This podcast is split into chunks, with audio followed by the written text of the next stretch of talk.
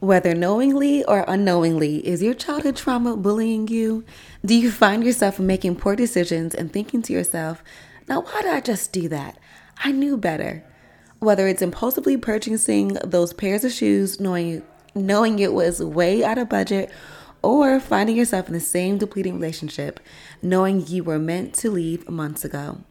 In this episode, we'll expound on one, the differences of big T trauma and little t trauma, or what I like to call relatable trauma. Number two, address how sneakily relatable trauma finds its way in our lives. And number three, but most importantly, implementing new ways to form healthy habits. So tune in, take note, and get ready. But as a trigger warning, as we discuss trauma in this episode, we will briefly address different aspects of abuse.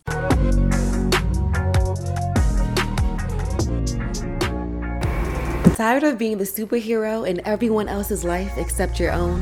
Fed up with being defensive from the opinions of others and ready to feel empowered instead of feeling overlooked?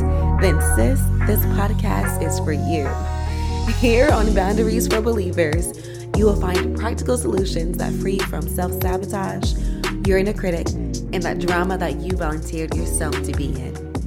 Hey, beloveds, I'm your host, Zipporah Adatoluwa a believer, wife, a social worker, and a lover of all things old Hollywood.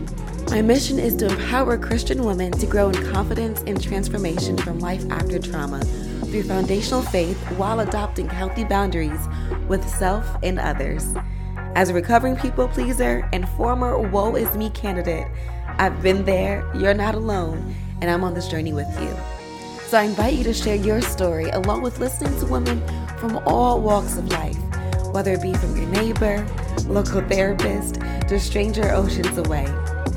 With that being said, grab your mug for that coffee or tea, or if you're feeling inclined for some wine, let's cheers on three. Well, hello, beloveds, and welcome back. In this episode, we will be discussing childhood trauma and its impact in present day. So, in short, is it bullying you?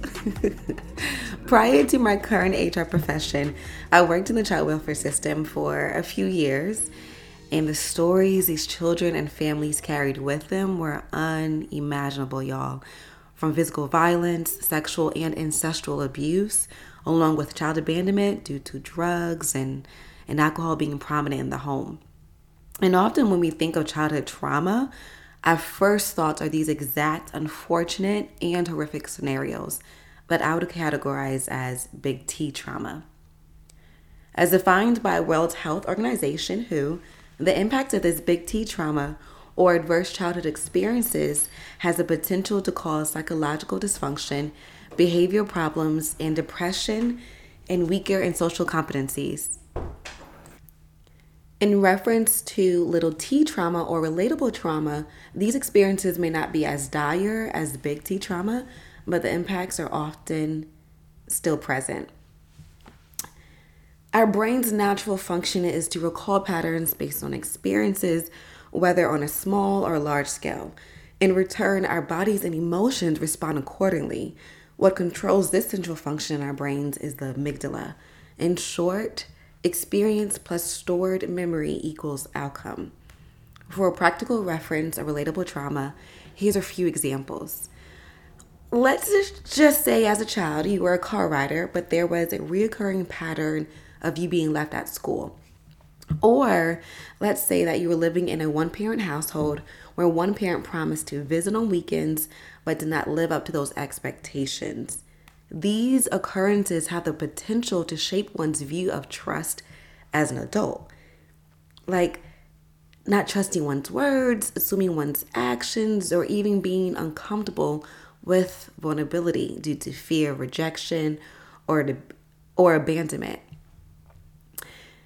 And I think it's crucial that we don't dismiss it, the impacts that small or little t trauma, or as in relatable trauma, what that can still be for someone. Okay, next we're going to discuss what are the sneaky ways relatable trauma finds its way in our lives. And lastly, we'll discuss the steps to form healthy habits to tend to these relatable trauma scenarios.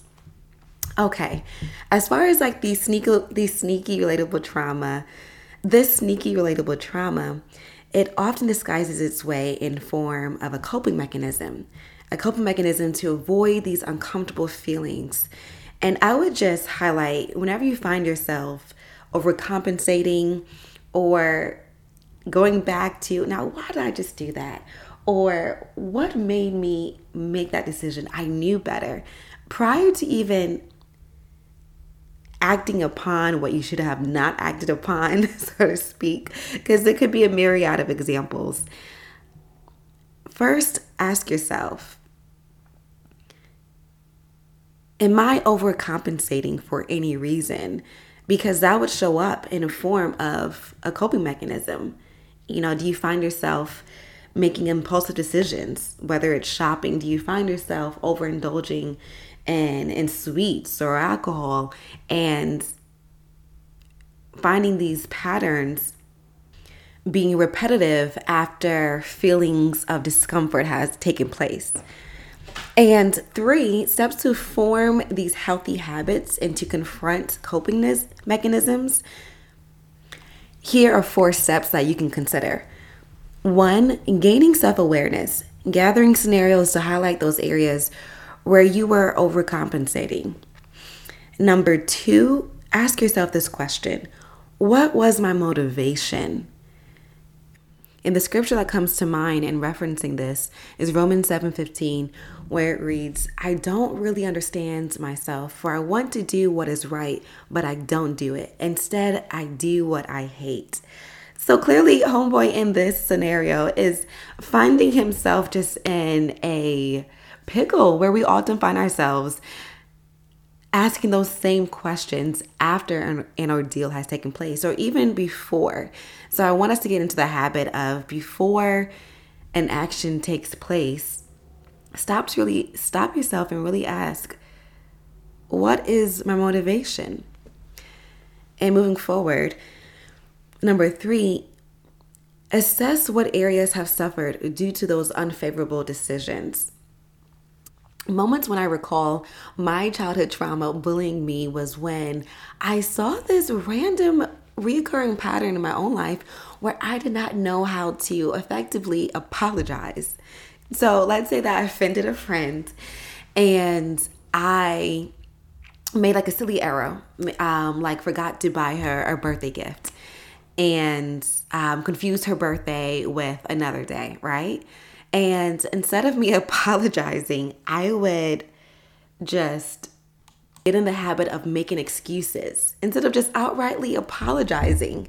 And I saw how my, so connecting the dots to my childhood trauma, bullying me, it was whenever I thought about um, being sorry or apologetic, it came from guilty and being carried with shame. And that came from when I was younger and if I did something wrong, my mom would chastise me and or ridicule me and those same feelings of shame and guilt would would be present. And I saw this same feeling, the same notion um, show up in my friend groups when a small mistake led me to not even want to or even know how to just flat out apologize. The last step within forming healthy habits is asking yourself, what can I do today to turn away from this unhealthy habit? None of us are exempt from life sufferings, but in referencing John 16 33, I have told you these things so that in Jesus you may have peace. In this world you will have trouble, but take heart because Jesus has overcome the world.